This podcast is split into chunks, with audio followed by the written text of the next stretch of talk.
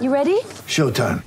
On May 3rd, summer starts with The Fall Guy. Let's do it later. Let's drink a spicy margarita. Make some bad decisions. Yes. Audiences are falling in love with the most entertaining film of the year. Fall guy. Fall Guy. Fall guy. That's what the poster said. See Ryan Gosling and Emily Blunt in the movie critics say exists to make you happy. Trying to make it out? Nope. Because I don't either. It's not what I'm into right now. What are you into? Talking. Yeah. The Fall Guy. Only in theaters May 3rd. Rated PG-13. Welcome to Bears Over Beers, the podcast that takes deeper dives in order to serve up cooler takes on the Chicago Bears and the NFL. My name is Jeff Berckes, and I'm a writer for Windy City Gridiron, and I'm joined on the other line by EJ Snyder, Windy City Gridiron's lead draft analyst. We're going to dedicate this episode to recapping the start of free agency, and as always, we're going to need a beverage to do that. So, EJ, what are you drinking today?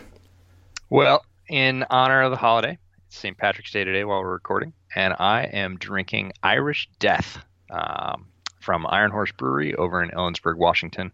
It's their best-selling beer. It's their flagship beer. Um, they they bill it as sessionable but too strong to do so, uh, and I think that's that's pretty accurate. So that'll be my beer for the day. What about yours? You know, that's interesting. Sessionable. What does that mean? means you can drink a couple and feel pretty good about it. well, I mean, this is St. Patrick's Day, so I think you can drink a couple and feel pretty good about it just in general. But um, I went with the same theme. Um, my beer today is called Irish Blessing. It's an Ah. oak-aged coffee stout, and it's from Boulder Beer Company out in Colorado. So um, I, I've had the chocolate shake porter uh, from this brewery. That's quite good, uh, and so I'm pretty interested to see what this one uh, tastes like. So let's uh, let's open up and pour, and let's start the podcast. All right, sounds good to me. Definitely a popular beer uh, for the stouts is are these oak aged these barrel aged beers that they're pretty much everywhere. I got a, a friend who's actually a brewer locally and he calls it a sticky stout as the style. And i kind of like that uh, as a as a handle for them. Uh, generally says anything that's over 10% uh, in, the, in that category they, they call sticky stout. This is not over 10%. It's actually a pretty nice 6.2, so it's not going to be too bad and pretty low on the bitterness unit. So I'm pretty look, Wow, I'm looking I've forward got you this there. uh, ABV for this one is 7.8%, which is why they say, uh, yeah, if you're going to drink a bunch, you may feel good about it on the day of, but maybe not the day after. Um, and it's definitely got a little bit more bitterness to it. It's not that much different than uh, other Irish stouts in the fact that it has a it has a little bit more malt than they do, but it's uh it's almost a flat black color. It's got a little bit of redness to it, but it's quite dark. Um, and it has that uh, definitely that malty taste. You can you can come through with the malts on that. It is not barrel aged, but do, do you know what I saw the other day that um, really really threw me? What's that? Uh, It said Budweiser, but then there was a but then there was a Jack Daniels. It was either Jack Daniels or Jim Beam label on it, and I was like, wait, what? And so I went up and read the label because I was curious. Not a not a huge Budweiser fan myself, um, but it is it is a Budweiser ale aged in like Jim Beam barrels. Yes. Um, you know, And I was like. I'm not sure how I feel about this. I've actually I've actually tried it, and the only re- I would, have, I would never have purchased it on my own. But and uh, interestingly enough, I had it down in New Orleans when I was tailgating with uh, some random Saints fans before the Oh, Saints nice. Rams game, and Nice. you know I, I, I bought some beer, it contributed to the to, to the cooler, and they were passing around a lot of stuff. Tried it, it wasn't terrible. Um, but you know, it's not something I would necessarily buy, but it, definitely an interesting thing to, to try once in a while um, if it's out there and if you're looking for something to kind of laugh at and drink and you know, it, it's Uh, yeah, I just I was taken aback. I was like, look at this barrel aged Budweiser. What's what's the world coming to? But there we go. So we've got a couple of beers. We've got lots of stuff in free agency to talk about because it was a pretty wild start. Well, it's pretty interesting. And before we get into Bears specific moves, I kind of wanted to get your impressions of a couple different uh, teams and landing spots from players and a couple of things that we talked about on this pod before. But I want to start with the Giants because I want to know what the heck the Giants are doing. They they traded OBJ to the Browns for a couple of picks, a first and a third. I, I, I would say that's undervalued, but okay, fine. They did get Jabril Peppers back. I don't think Peppers was necessarily a great fit in Cleveland. I don't know that he's that great of a player, but at least there's someone to take the role that Landon Collins was vacating. Um, I they look like they were finally willing to embrace a rebuild, uh, and then they go out and they sign Golden Tate, four years, thirty-seven million, a pretty decent contract, and I guess that's to fill some of the targets vacated by OBJ. I, you know, this all started last year when they made, a, I think, a very curious and poor decision to draft uh, Saquon Barkley, who's a great player. Don't get me wrong, but they they were sitting number two in the draft. They could have had one of the quarterbacks in a pretty good and deep quarterback draft. They take a running back, very fungible position. What the heck is Dave Gettleman doing? What's his plan? Yeah, you're not alone on this. And I've read a, a couple of things uh, on this. Probably the best one I read, or the, the most enlightening one I read, was from a guy that writes for NewJersey.com, Matt Lombardo, who covers the Giants, and he was he was trying to answer that exact question. He's like, you know, everybody's asking that question. What's Gets up to?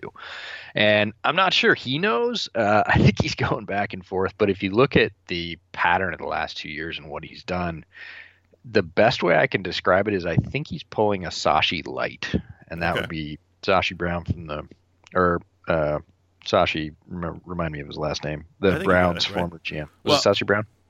No, Sashi, whatever. Anyways, uh, basically the guy that stacked up all the picks and all the cap space for the Browns that John Dorsey is now spending and and and looking like a genius. So a lot of people felt like Sashi sort of fell on the sword because they, you know, he did everything right except the coaching part. Um, once they got the coach out of there and they started to see success, and of course now Dorsey's in there and he's got a boatload of picks, a lot of talent on that team, and it looks like the Giants are kind of setting up to do the same thing. They're clearing off a bunch of salary, or a bunch of salary they would have had to pay. They've already sort of inked OBJ, which makes it a really odd deal. Why do you give him the deal and then trade him? Because of course they said we're not signing him to trade him, which of course they did, which is why I'm saying he's not exactly sure what he's doing. But if you look at it, they've got a bunch of picks. It's not as good as the Browns haul, but it's it's certainly better than they had. They've cleared off a ton of salary. Um, you know, re-signing Landon Collins would have been big salary too. So he's clearing the decks, and the question is sort of for what? Because they've, like you said, they've cleared out some good players. They've relied now on an old quarterback. I'm definitely on record as saying that the the Saquon thing was a terrible, terrible choice. Not because of Saquon, he's a great player, but when you're sitting number two and you've got a then 37 year old quarterback who's declining, and there's a bunch of good, good quarterbacks on the board. Uh, you do it. You know, you right. go get one. They didn't, and you know, I almost wish that they'd get more punished for that because there's been the the sort of floating of the idea that Josh Rosen's available out of Arizona because they might want Kyler Murray. And the question is, you know, does he go to a place like New York? And my hope is that he doesn't because I I really believe stupidity should be painful.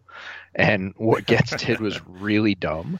And I don't want him now to sneak into Josh Rosen by skipping out on him last year and then paying a maybe a third rounder for him this year, or you know maybe even a second rounder, and then ending up with Rosen and Barkley and a fairly good core to throw to Sterling Shepard, Golden Tate, Evan Engram. Like that, that would be an okay offense. They got a couple of offensive linemen last year. They could add a couple more this year with draft picks, and they'd come out of it okay. Now, if he does something like that, I'll give him half credit. He could have had Rosen at two last year and, and a plenty decent running back later on and, and still had OBJ to throw to. And I think that would be, you know, preferable to where they are. So, but it looks like they're clearing off cap space, stockpiling a bunch of draft picks. But the question is, draft picks are only good if you know how to use them and what to do with them. And I'm, and I'm not sure that he does. So that's my best guess at what Gettleman's doing. Yeah. They, there was some uh, quote, something to the effect of, they are now able to get back to the run first approach that Gettleman prefers. So, um, way to go back Boo. to the 1990s. Um, but with Eli under center, uh, a run first approach is probably the most appropriate. Uh, it, I did look it up. It is Sashi Brown. It just seems like such a perfect name for a Browns GM that there you go. You, you doubted yourself. But um, that one of the guys that we talked about on the first podcast that we did on inside linebacker that I said might be a good bargain was Kwon Alexander. And the Niners, either they have the exact opposite of idea of what a bargain means, or I was just way off on what the league might have thought about a guy coming off an ACL. But the 49ers signed Kwon Alexander for four years, 54 million. Sort of took me back like, wow, that's a huge contract. Looked into the details a little bit. It's structured in a way that I think minimizes the risk to the 49ers up front and that they can get out after this year with only 3 million in dead cap uh, for 2020 if they so choose. But if he does come on strong and they want to keep him, they, he's basically locked into a deal with the 49ers that's still pretty expensive for an inside linebacker position. And so I, to me, it feels like a pretty big overpay. Um, and even if he hits, they're not getting much of a value of a bargain out of it. And so it's kind of weird. I, I appreciate the uh, creative way to structure contracts, but his agent deserves a lot of kudos for this because I think it's a pretty good contract for Kwon. And then bigger picture, the 49ers who have had tons of injury issues, they seem to not be f- afraid to sign guys that have had a checkered injury, uh, injury history. So I don't know if you had any insight into maybe Kwon in particular or the, what the 49ers are doing. The 49ers approach to free agency has been really interesting over the past couple of years. They signed uh, Jerick McKinnon, the the back out of um, Minneapolis, for a huge dollar yeah. contract last year. Everybody and and they did it really early, and that seems to be the John Lynch sort of mo. Is I want this guy, and I don't really care what the market is. I'm just going to pay him because I want him to come here, and that's gonna that approach is going to catch up with him. Uh, they started off again with a fair amount of cap to spend uh, the other thing being this particular position inside linebacker, they've had all kinds of fun with Reuben Foster, who was a high draft pick, who was part of that, you know, Bears trade down for Trubisky and the 49ers fleeced the Bears, blah, blah, blah. And of course, it didn't work out so well for him for reasons I don't want to say outside their control, but you know his off-field stuff caught up with him. So they need a dynamic inside backer. Kwon is a dynamic inside backer. Uh, it feels like an overpay. I, am with you. The creative structure is nice, um, but he does have an injury history. I, you know, we were on record on the on the first Bears over Beers talking about Kwon Alexander's possibility. If he was a value, we thought we might sneak in there. Yeah, we were we were not correct about that because yeah. um, the 49ers really had him as the apple of their eye, and they just opened the checkbook for him. Well, good for him and good for his agent, and uh, do wish the best uh, for that particular player because I do I do like his game. So good for him. Um, the last team that I had written down that I kind of wanted to talk about was the Packers going out and actually spending a lot of big money in free agency, which is pretty rare for them. I think they're maybe feeling the heat of a of an off season in 2018 watching the sands of Aaron Rodgers' career run out of the hourglass, maybe. I'm not sure. But there's maybe a little bit of panic there in Packer land. Uh, Za'Darius Smith, uh, outside linebacker, signed for four years, $66 million. Uh, Preston Smith, four years at $52 million, both outside linebackers. Uh, not to mention the Adrian Amos deal, which we'll get to in a little bit. As of right now, last I looked, Packers and Lions have spent the second and fourth most, respectively, in free agency. So I think there's some urgency from those organizations trying to catch up to Chicago and Minnesota. What do you think of what the Packers have done to sort of revamp their defense? I'm a big fan of the Smiths, both of them. Um, Za'Darius Smith has grown on me as a pro. Coming out, I thought he was going to be a decent sort of rotational backup guy. He's shown more than that since he hit the league. The contract's expensive, but it's a premier position, um, and they wanted to get him. Preston Smith, I was a huge fan of um, coming into the league. I lobbied for him as a as a very solid linebacking prospect who I thought had a lot of versatility, could play in a lot of systems, and had more impact I think in college than a lot of people gave him credit for. And he's you know he's stayed at that level in the pros. He hasn't dropped off. So those are very solid ads for them. Very solid at you know 66 million and 52 million that's what free agency is these days is right. if you're gonna go fill holes and try and catch up your your term was a sense of panic but really it's trying to you know level the playing field a little bit they're realizing that they're not in the catbird seat in their division anymore and that makes it difficult when you could always sort of say hey we're going to win the division you could you could just play the playoffs after that they're not in that position anymore. So good players get paid like great players. That's what free agency is these days, and that's what these deals are. They're good players. They're solid players. I, you know, I probably fear the Smiths more than I fear Amos. Um, but they're paying them like premier players, and they have to. That's what free agency is, or they wouldn't get them. The whole Amos thing's really interesting. Um, we'll we'll talk about that in a little bit, and the and all the comparisons to the guy that replaced him in Chicago. Um, but it is interesting to think that Amos was well. I don't know where would you rank Amos in the, say since Nickel is a starter. Let's say top twelve defenders on the Bears. Where do you think Amos ranks, or ranked, I should say? Yeah, I, I think that you could put him somewhere in the 10 range. Right. I think you're about right. I think that's that's pretty common is that 9, 10, 11 range for him. He's, he's certainly not one of the top half defenders. Uh, and they're paying him like a premier defender. And they're saying, hey, this guy is going to fix our secondary. This guy is going to gel our secondary. And that's pretty interesting. That's a huge swing to think about is that, you know, the a bottom half for certain, probably bottom third defender on the Bears starting unit is being seen as a savior at the rivals up north. That's a that's a big deal.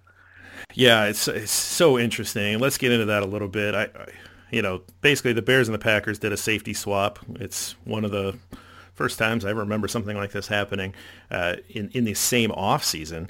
But haha, Clinton Dix comes to Chicago on a one-year, three and a half million dollar deal. Amos gets four years, $36 billion from the Packers. There is, it looked to me like an out after two years for about 20 million if they wanted to get out early. Uh, you know, Landon Collins, uh, Tyrann Mathieu, Earl Thomas, they all hovered around that $14 million per year mark. Amos was sort of in that second tier like we thought he would be uh, with the Lamarcus Joyner and Kareem Jackson contracts. Uh, 9 million a year, it, I don't think it's an overpay in terms of something egregious, but it is good money for both parties to commit to each other. Uh, so it is interesting that they did go that way.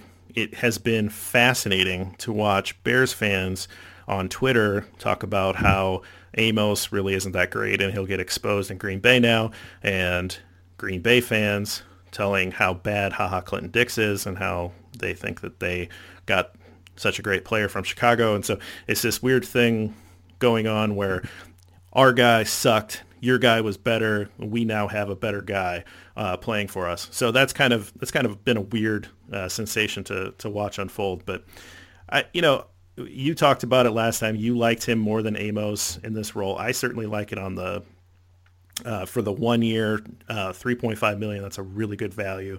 He's going to be able to reunite with Eddie Jackson, who both went to Alabama. Um, he brings a first round pedigree. He, obviously, when a guy like that signs a, a one year deal, he's trying to reset his market. No better place to do that than on an elite defense. And so, you know, for him, this is hopefully something that will restart his career in in a big way. Uh, he brings better cover skills uh, and playmaking ability than Amos ever did. I think that's that's true across the board. He's obviously not as solid of a tackler um, as as Amos was. Uh, I think it's interesting uh, to have two guys with cover skills. I think it makes them uh, that that being Ha and Eddie makes them more interchangeable. They can maybe play a little bit more with bringing one of them off the line on a safety blitz or play somebody closer to the line in coverage if they want to. So it's, I think it's pretty interesting. I do think that the upshot of this for me is that we're still in a very good position to draft a young safety that we talked about on our safety episode to groom behind Clinton Dix. If Clinton Dix has a great year, he can go off, sign a big contract, and that can set the Bears up for a good comp pick uh, uh, it, to replace him. So there is a lot of positives to see about this. What did you think? I think it's a good. I think it's a good swap. We talked about this on the last Bears Over Beers, the safety episode, and I said, uh, you know, it was close between the two players, which I think we've seen play out on Twitter. I think nobody's absolutely sure who took anybody in this deal. Um, and it's funny that the Redskins get left out of this since Haha was a half year rental to the to the Washington Redskins for a fourth round um, pick too. Yeah, yeah. Everybody's just like, "This is Bears Packers," and I'm like, "He he wasn't a Packer anymore." But right. of course, of course, if he was ever a Packer, it's going to be Bears Packers. Um, his coverage skills are really good. I, I think it's funny how both guys' supposed weaknesses are getting played up. Like Amos is suddenly a troglodyte box safety who cannot play the pass. Not true at all. He's really good in the short zone versus tight ends. Um, you know, he's not a deep third safety like Eddie Jackson, but a lot of safeties aren't, and he's not hopeless versus the pass. And on the flip side, everybody's like, "Oh, Haha's a great pass defender, great deep third guy, but he, he just can't tackle."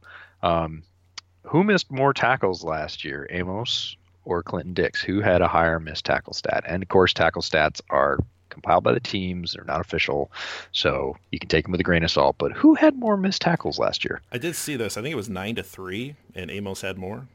Uh, it was nine to eight, but nine Amos eight, had okay. more. and it's you know so it's close, and it but it there's supposedly this now.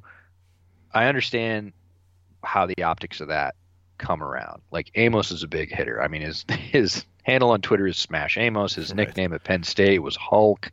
Yeah, he brings it. He's he's a hammer. Um, Dix is not a hammer, but he's not a bad tackler, and everybody's talking about him like he's wet tissue paper in terms of getting people down, and he's not. And there's plenty of tape out there that shows that. So it's really that part is really interesting to me. Like you said, the juxtaposition of we got the better guy, and your guy has all these holes, and we're going to see him. And I think the bottom line is, you know, defense is is 11 guys on the field, and right now Eddie Jackson's one of the best safeties in the NFL, and Haha gets to play with Eddie, and Amos doesn't. And so, if anything, regardless of the two guys' abilities, Ha is going to look better because Eddie's going to clean up more stuff next to him than Amos is going to get in Green Bay. So the one year deal is really interesting. It's certainly a low dollar value. It's a chance for him to reset. But the other thing is, everybody's so sure that Jackson's going to continue to progress on this really sharp linear increase and just be amazing and that Haha is going to have his good year and sign his big mercenary contract and move on. Well, football's a funny game. You know, I hope that happens. I hope Eddie continues to ascend and is clearly the best free safety in the league next year. That would be amazing. But, you know, there's injury, there's regression, there's everything else. And if, you know, Haha plays really well and God forbid Eddie gets hurt, you know, he's still sitting here and he's got familiarity with the defense and they might end up signing Haha to a to a larger deal. So it also does leave that possibility for the Bears to draft a safety. We've talked at length about who those guys could be on the safety podcast. We don't need to go back into that, but there's a lot of good ones in the middle rounds. And I think the Bears will do that to have a safety to groom um, going forward. So I like the flexibility and I, and I like the move overall. I think for this year, it sets the defense up, like you said, with a lot of versatility and, and a lot of chances to intimidate uh, opposing passers. Well, there's nothing wrong with having good football players and more good football players on the team. And certainly a guy with a pedigree of haha Clinton Dix is a welcome addition in that way. You know, I, I don't know if you want to give grades out, but I, I'm, I'm going to start off by giving out an A for the for Ryan Pace on this one. They waited out the first wave, didn't overcommit to anybody with a big contract. Got a good player at a really good price uh, with plenty of upside on the field in 2019, and and I think there's a lot of potentially good outcomes for that moving forward. So I give Ryan Pace an A on this one. Yeah, I'd agree. I I think for all the reasons we talked about, the flexibility, you did get a good player. You get a a player that's familiar with the guy he's going to be running with, which is also pretty fun um, from their time together at Alabama. And um, yeah, I think for all the outcomes, didn't pay a lot of money, got a great player. That's that's what you want to do in free agency. So good job to Ryan Pace. Well, let's move on to something that's maybe a little bit more controversial, but we'll stick in the secondary. Buster Skrine he late of the New York Jets and originally from the Cleveland Browns signed a three-year, $16.6 million contract with eight and a half guaranteed. There is a potential out for the Bears after two years with only 1.4 million in dead cap hit. Uh, Skrine, basically, he's going to be the nickel corner. He's going to replace Bryce Callahan. He's an aggressive slot corner. He's got a little bit of a history of drawing pass interference penalties. I know a lot of the Jets fans on Twitter were happy to see him go because of that. Uh, but you know, keep let's keep that into context that it was the Jets. Uh, when he came free originally from Cleveland after his rookie contract in 2014, I remember being pretty interested in him. There was a lot of really quality buzz about him. He had four picks in that in his fourth year in Cleveland. Thought he looked like one of the better nickel corners. Signed a decent contract with the Jets and played out the whole contract. And so that's you know that's something to to keep in mind too. He's been incredibly durable. He's only missed five games in his career. Uh, you know he's always going to be compared to Bryce Callahan, Bryce Callahan, who who signed with Denver uh, on a more expensive deal. It wasn't significantly more than what Skrine had uh, uh, finally got from the Bears, but it's it's enough to where there is a little bit of a difference to say that Skrine was a discount for sure, and you know what can we get out of him versus what Callahan uh, brings, and is the durability that Skrine brings more attractive to Ryan Pace, uh, and, and is that going to be uh, what's really worth it for this contract moving forward? Yeah, I think Skrine versus Callahan is similar to the to the Amos Haha debate uh, in that um, Skrine is, like you said, he is aggressive. Uh, I think he's a solid nickel corner. He plays very well near the line of scrimmage. He will support the run. He can get grabby. He gets on guys. He's aggressive. That's absolutely true. We're going to see a few more penalties. Probably saw with Callahan. But the biggest flip side to that is the durability. He was on. He's been on the field for every game except for five games in his career, which is in stark contrast to Bryce Callahan, who averages about 11 games a year. Got him for a value um, in terms of money, and this is one of those things where you need to replace the you need to replace the role, you need to replace the player, but what do you pay? And do you pay the premium and roll the dice on an injured guy, or do you pay a little bit less, get say 80 85% of his ability or production in defense um, maybe even a little bit more with Skrine? We'll see um, for you know a significant savings and then spend that money elsewhere. And from a team building perspective, it's really interesting. So I think Skrine's a good move. I think he's gonna, you know, I think he's gonna do that. He's gonna provide probably 80, 85% of what Callahan brought. Callahan's a very good player when he's healthy and on the field. Skrine not quite so, but he's not he's not poor in any stretch. Right. So we'll see what happens, and you save the money and you replace the spot. And I'd give it, you know, if we're giving out grades, I'd give it a solid B, B minus. Um, he didn't, again, didn't pay a ton. Got a very solid player to fill the role. Uh, we'll see what happens going forward. Maybe you know, maybe coaches get on Skrine a little bit to say, hey, you know, you've got a better pass rush here. Go ahead and you know, leave your guy be a little bit give up a couple of those penalties. We don't need you to we don't need you to grab every guy. And you know, maybe those go down this year. We'll see. But as it plays out, the way it's set up, you replace the player, you didn't pay very much. I'd I'd give it a solid B B minus. Uh, that's a good point about the coaching because, you know, coming into the scheme, he he may be coached up a little bit differently, and you never know how that's going to uh, impact what the overall results are, especially with penalties. I, you know, I gave it a C, and a C is a passing grade. You know, we're we're not grade inflating here. Uh, I think that this really is just a two-year deal. It's uh, certainly the option for a third if he remains very productive, but he's probably going to be here for two years. Uh, I think Pace maybe got out in front of the market a little bit too fast because I think he believed Callahan was going to sign a big, bigger deal and that they weren't going to be able to afford it. I'm curious if he would have waited back a little bit if he would have thought about bringing him back. But I, I really don't have a problem with the player, uh, Buster Skrine. I, I, don't really have a problem with the contract. I'm just, it's a passing grade for me on that one. So uh, nothing wrong with it. Uh, one player that I'm a little bit more excited about, and I'm kind of curious to hear what you think, but Cordarrelle Patterson signed for two years, $10 million former first round pick of the Minnesota Vikings. He's certainly uh, had his success against the Bears in the return game. He has twice been named first team All Pro as a kick returner.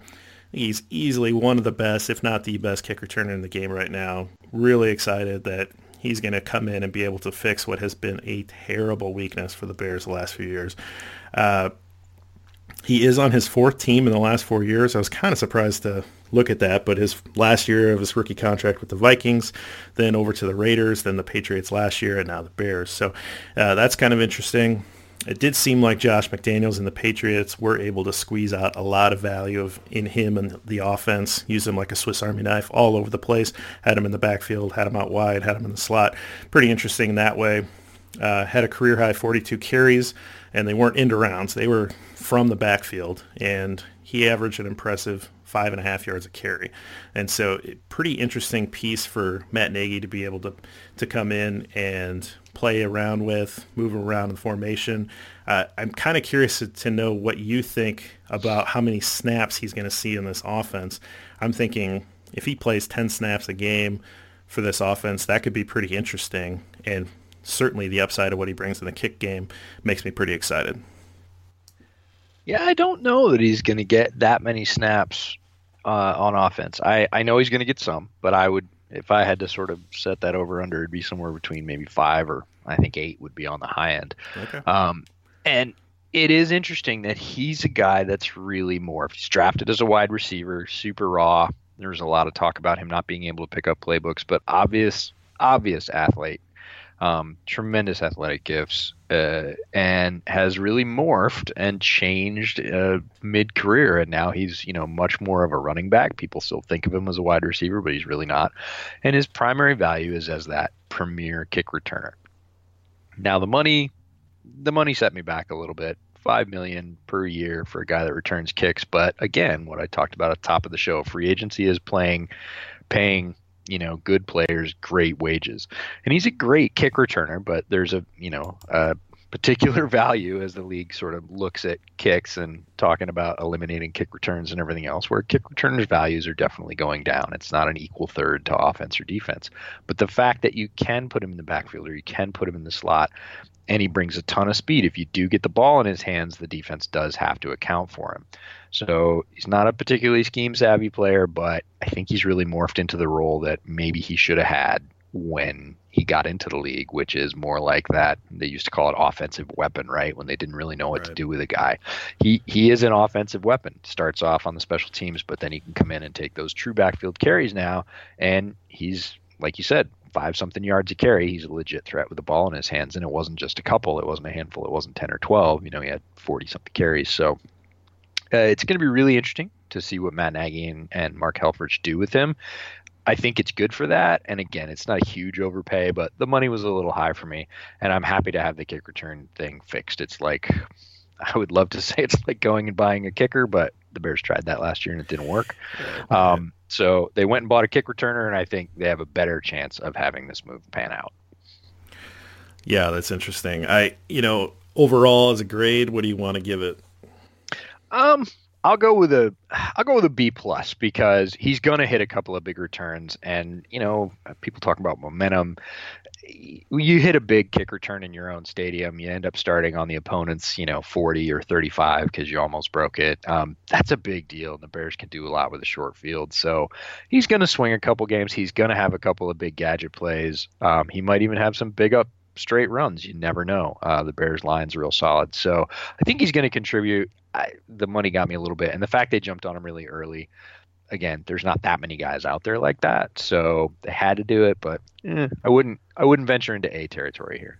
No, that's interesting. I, I, actually, the way that you were talking about it, I thought that I would have a higher grade than you, but I just gave it a solid B because I did have a little bit of an issue with the cost, but it seemed like Ryan Pace paid full sticker value and maybe bought the extended warranty on it as well, which is never really a good idea. But uh, overall, I'm I'm pretty excited, and actually, a couple uh, guys that I know who cheer for the Vikings. Uh, you know, one of their one of their flaws, but uh, they were pretty upset that the Bears got Patterson. So there's still there's still some love for Patterson in Vikings land, and that's usually a pretty good sign when someone signs with your division rival and you're upset because you don't want to cheer against him. So I think that that bodes well for the Bears signing Patterson, and hopefully he can turn take one back to against the Vikings and repay that debt. Uh, the last guy that I want to talk about that I think is an interesting move, and I know we're going to talk about running backs in the future, but Mike Davis signs a two-year, $6 million deals, uh, deal. I can't find any information about any guarantees uh, for this, but it's a small contract uh, for a player who has, I think, shown some flashes, uh, not necessarily have the, the draft pedigree of some of the other guys uh, that we've talked about, but um, played pretty well when given the opportunity in Seattle last year. And the only reason why I know that is because of fantasy football. He's kind of a waiver wire, uh, you know, on the top of the waiver wire list. So, uh, you know, I've picked him up in a few leagues and, and, and watched him play and thought, yeah, he looked pretty good. Uh, I don't think you want to look too deep into his history with the 49ers or in the first year with Seattle, as those teams were pretty terrible up front and had Tom Cable coaching the offensive line in Seattle, which is never something that you want to uh, watch if you like offensive line play. Uh, I do think he's taking over the Benny Cunningham role. Uh, he doesn't have a lot of mileage on his body, which I think is a good thing to talk about a running back who's coming into his fifth year, just doesn't have a lot of carries. Uh, I think the this really just shows that the Bears are definitely drafting a running back, though they didn't go with a with a top option to replace Jordan Howard, who still is on the team, of course, and may be back. But uh, you know, all the all of the t- talk and buzz around Chicago is that they do want to move uh, Jordan Howard, so that's why we're talking about it like that. Uh, curious what you think. How many carries he can get? I kind of see him as a one to two possession per game kind of guy, but if he's pressed into a bigger role, might be interesting, but a little bit of a risk given his lack of history of success. I like Davis. I've liked Davis since his time at South Carolina. Um, he, I thought he ran really well in the Spurrier teams there. Had a little bit of an injury history, but not much. Um, the deal two years six million eh, look three million for a player that's going to contribute on the on the core offense is is basically nothing in the current cap uh, i like eh, didn't like his first year with the 49ers i you know didn't didn't really get the greatest shake there like you said came in played with the seahawks uh, which is a team obviously i follow as they're right up the road uh, tom cable was a was an abysmal um, era for Seahawks fans. Let's just call it that. Right. They switched to Mike Solari last year, and he looks like a very capable running back. He's got quick feet. He's good at the inside run. Comparing him to Benny Cunningham, I think is is quite solid. I think he's a little bit better uh, at the Cunningham role than Cunningham is. Even um, think he's a little. I think he can definitely catch. Uh, he runs very very hard. Uh, he's sort of a classic running backs runner. You know, he's got good vision, decent feet, can run inside, uh, has enough speed and power to turn it outside if he needs to. I don't think he's going to be getting a ton of carries a game because you know you think about how many how many carries an NFL team really has in a game anymore, and like two years ago, only one one guy in the in the whole league had 360 carries, and everybody else there was only four more uh, for total over 260 for the year. So if you start dividing that up, the whole everybody's like, well, I'm not sure you can hold up for 20 carries a game. Well, nobody gets 20 carries a game. Right. You know, there might be 20 carries for the team, and in the Bears case, they're definitely going to be splitting that. You know, one or two for Patterson, uh, probably eight to 10 for Cohen. Um, something like that for Davis, five to eight, something like that, and then this sort of mystery running back to be named later if Jordan Howard gets moved at the draft, like everybody thinks he's going to you know, uh, that's going to be the guy that's going to fill out that last bunch of carries. So I don't think he's going to be that workhorse back, but if he needs to, he's shown the ability to. He absolutely has the body for it. He absolutely has the vision for it. I'm I'm higher on Mike Davis than most because I've followed him since his since his college career, and I think this is a really good shot for him with a with a good offense. And the other thing that I want to highlight is they went out and got him. They didn't wait. Right. Now, running backs are available. There's still good running backs out in the free agency pool. There's a ton of running backs in the draft this year. Uh, you can even get a running back in the UDFA market. People have been really successful with that. So, despite all that, they went out and got Mike Davis like first in free agency. So, there's something that they've seen about that player that they like. And I'm really interested to figure out what that is. Well, that just speaks to the pro scouting side of the of the department that they're willing to go out and get a guy that's mid-tier, lower tier, I think in most people's minds, and go out and get him early, like you said, that is pretty interesting. And and I think you know I've seen a little bit of uh, people saying, "Man, Tevin Coleman, he had a you know he's really great for the for the Falcons, and they he, he got signed for was it two years, ten million or something like that." Yeah, his contract was lower than I thought it was going to be. And I think I like Tevin Coleman. I like him as a player, but he just he, he reminds me of just a bigger version of Tarik Cohen. I'm not sure that he's necessarily what they want uh, to pair with Cohen. And so I, I didn't really see him as a very good fit. But it is interesting that they went out and got Davis. The deal like you said, it's really not that much uh, in the overall cap of things. It did maybe seem a little bit higher than what everybody else was thinking, but they, that's what happens when you go out early and get a guy. What would you overall give this guy as a grade for the move? Um, I'd be in the I'd be in the B minus grade because I again I think a lot of people are thinking, oh, is this our new lead back? And if so, I'm disappointed. And I don't think I, I don't think he is. I think he's that you know tier two, very solid. If the starter goes down, he could be counted on for carries, and you're going to give him sort of five to eight spell carries a game, and he's going to do really well with those. So, I, and again, for the money, I think it's probably a B minus. That you want to have a guy that's solid. Running backs get hurt. That's just the factor of life. You got to have one or two of them. And as a sort of one B back, I think he's in a perfect spot. Yeah, you've talked me into it. I'm going to raise my grade up to a B minus as well. Um, I had it as a C before, but success. I like him. I like him. You know, I, yeah, like he's a good said, solid, good solid player. I don't think anybody's going to be like, oh my god, uh, you know, he's not going to get the Taquan Mizzell treatment. Let's put it oh, that way. jeez, please.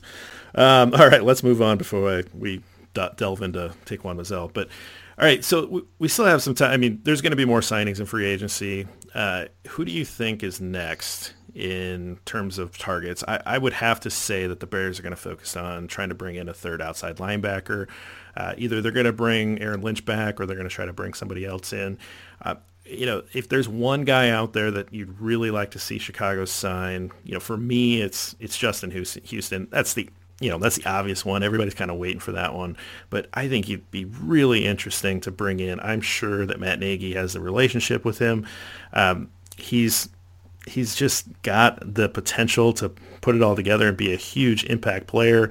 Uh, you certainly wouldn't feel like there's a huge drop off with Justin Houston coming in and taking some snaps from Leonard Floyd or from even from Mack uh, to to be able to give Mack a couple series off.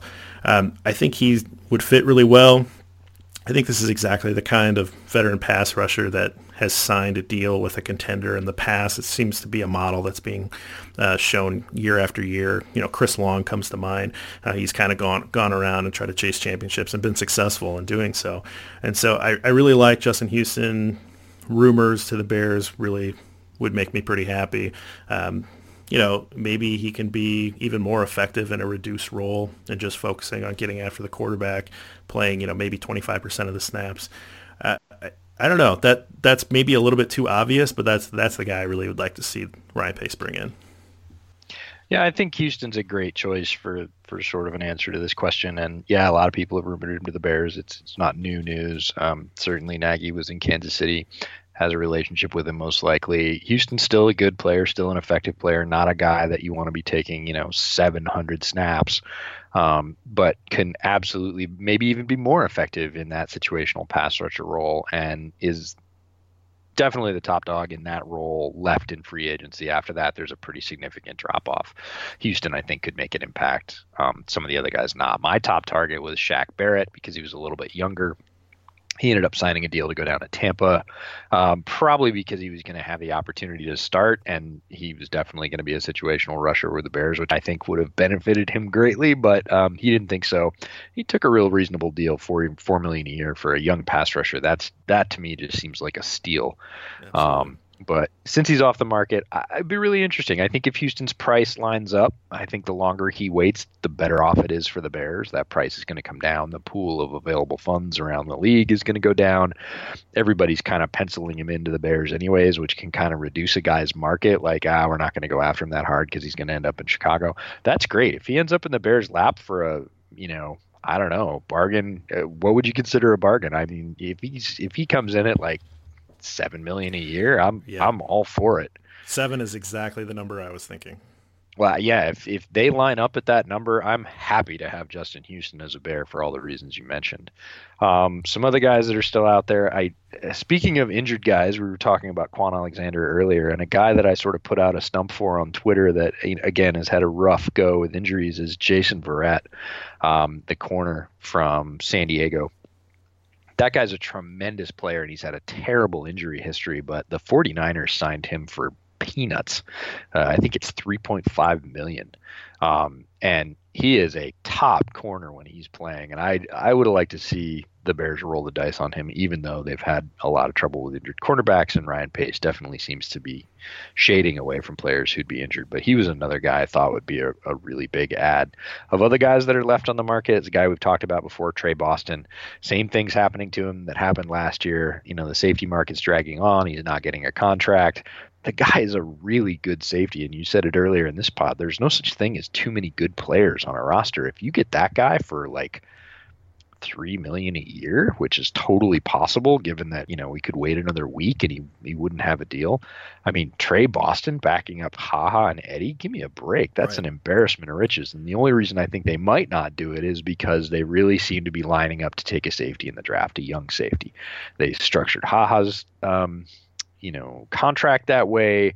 Uh, they didn't extend DeAndre Houston Carson or, or offer him a deal. there they seem to be freeing up that spot for young safety, and I'm all for that. We've talked about young safeties I think are really good that could fill it. So that might keep them from bringing a guy like Boston in and saying, "Hey, he's going to take snaps, development snaps away from a young safety." But it also gives you a tremendous flexibility moving into the draft. Like we don't need a safety. We have Eddie Jackson. We've got, you know, maybe they should sign Tre Boston to a two-year deal. You know, two right. years, six point five million or something. That would be a huge deal, and it would give you so much security going into the season. Saying, look, we can take a great safety if he's there and he falls into our laps, but if he doesn't, we're set for the next year or two. So I'd like to see a move like that, adding kind of strength to strength.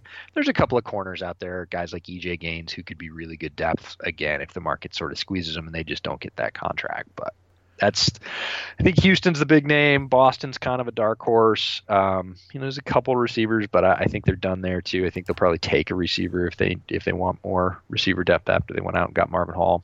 So, yeah, it's sort of slowing down, but there's there's still a lot of value, and if they want to sort of pad, especially that cornerback rank, I think they they might take another take another stab at it. Well, I'm kind of curious. You, you know, the Tre Boston idea, not only as a backup, you know, mostly safeties are going to stay on the field most of the time, but it would give the possibility to play that big nickel uh-huh. I don't know how much Pagano has done that in his career, but that's certainly something that we've seen a few defensive coordinators do with have three safeties on the field to counteract some things. And, you know, that gives you the opportunity to be, uh, you know, even more of a hybrid defense and be able to put put out things to counteract what the offense wants to do. And so, again, you can't have too many good players. And if you can bring a guy in to uh, you know sell them on that. Hey, we want to use you in this in this kind of formation, and obviously, if anybody needs a needs a, a series off or uh, needs to uh, you know take a take a couple weeks to recover from an injury, you know, obviously you'll have that opportunity. Yeah, I, I, I love it. I mean, I don't know what Ryan Pace has planned for the that 15 million that he has left in the free agency money, but if he would bring on a third safety, I would I certainly would not be upset with that. Yeah, a lot of extra flexibility. Yeah. All right, well that's that's all I have for the free agency stuff, but I do want to get back to that beer because I'm kind of curious. I, have had some Iron Horse stuff in the past, but how did it uh, how did it all shake out for you over there? It's it's fantastic stuff. If I had to, if somebody was, if I had to give a pitch for somebody that was thinking about trying this beer, I'd say, look, if you've ever had a Guinness and thought that's okay, but it's a little little sort of flat in character. I just want a little bit more. That's what I would call Irish Death. It's almost like a Guinness uh, with not quite as much oaky taste to it or, or smoky peaty taste to it, um, but a little bit more character on the malt side, just a, just a little bit more sort of roundness on the back end. It's very, very drinkable. Um, not a lot of carbonation to it. They they bill it as a dark, smooth ale, and I think that's exactly what it is. They will, however, sneak up on you if you have a couple at, at almost eight percent. Um, they're they're coming.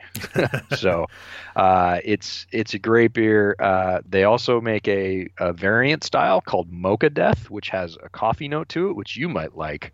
Um, that adds a whole different dimension to that. And and when Mocha Death comes out, it's a limited release. I always pick up a little bit of that because it's just such an interesting beer. Yeah, Pacific Northwest and coffee. Who knew? Yeah, uh, strange. I really do like this beer. I, as I said, the only other beer I've had from this brewery is the the chocolate shake uh, porter, which is really good. But this this is pretty good. Uh, sometimes the coffee stouts it's overpowering in the coffee, and it's just a little bit too much. I mean, at that point, you just want to just go have a coffee. But the the oak age, uh, you know, the oak age just really balances a lot of things out, makes things really smooth, and at only six point two percent, it's that's uh that's pretty nice. That's pretty drinkable. That's really nice for that style, especially because those things can get really heavy and they can be full of alcohol too. So, I mean, yeah, that's either a good thing or a bad thing depending on where you're going. Okay, absolutely. All right. Well, uh, that's all I have. You want to get us out of here? Yeah, absolutely. So follow Jeff on Twitter. He is at Gridironborn. Uh, follow me on Twitter. I'm at the Draftsman FB, and follow the podcast. We're at Bears Over Beers. You can find us there. Uh, podcast will be posted on the Windy City Gridiron podcast channel. Uh, it's on iTunes and Stitcher. You can find it there as well. Um, lots of stuff coming up. Next, uh, Bears Over Beers will focus on the edge rusher position.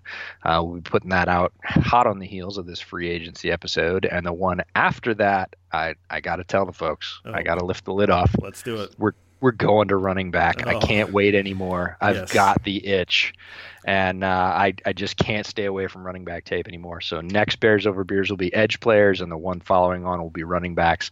Uh, those will be coming out. Look for those in the next couple of weeks. And until then, uh, thanks so much for listening, rating, reviewing, giving us comments on Twitter. Uh, we really appreciate it. Look forward to everything we get from you guys. And uh, until the next time, which won't be all that far, uh, bear down. Thanks, everybody.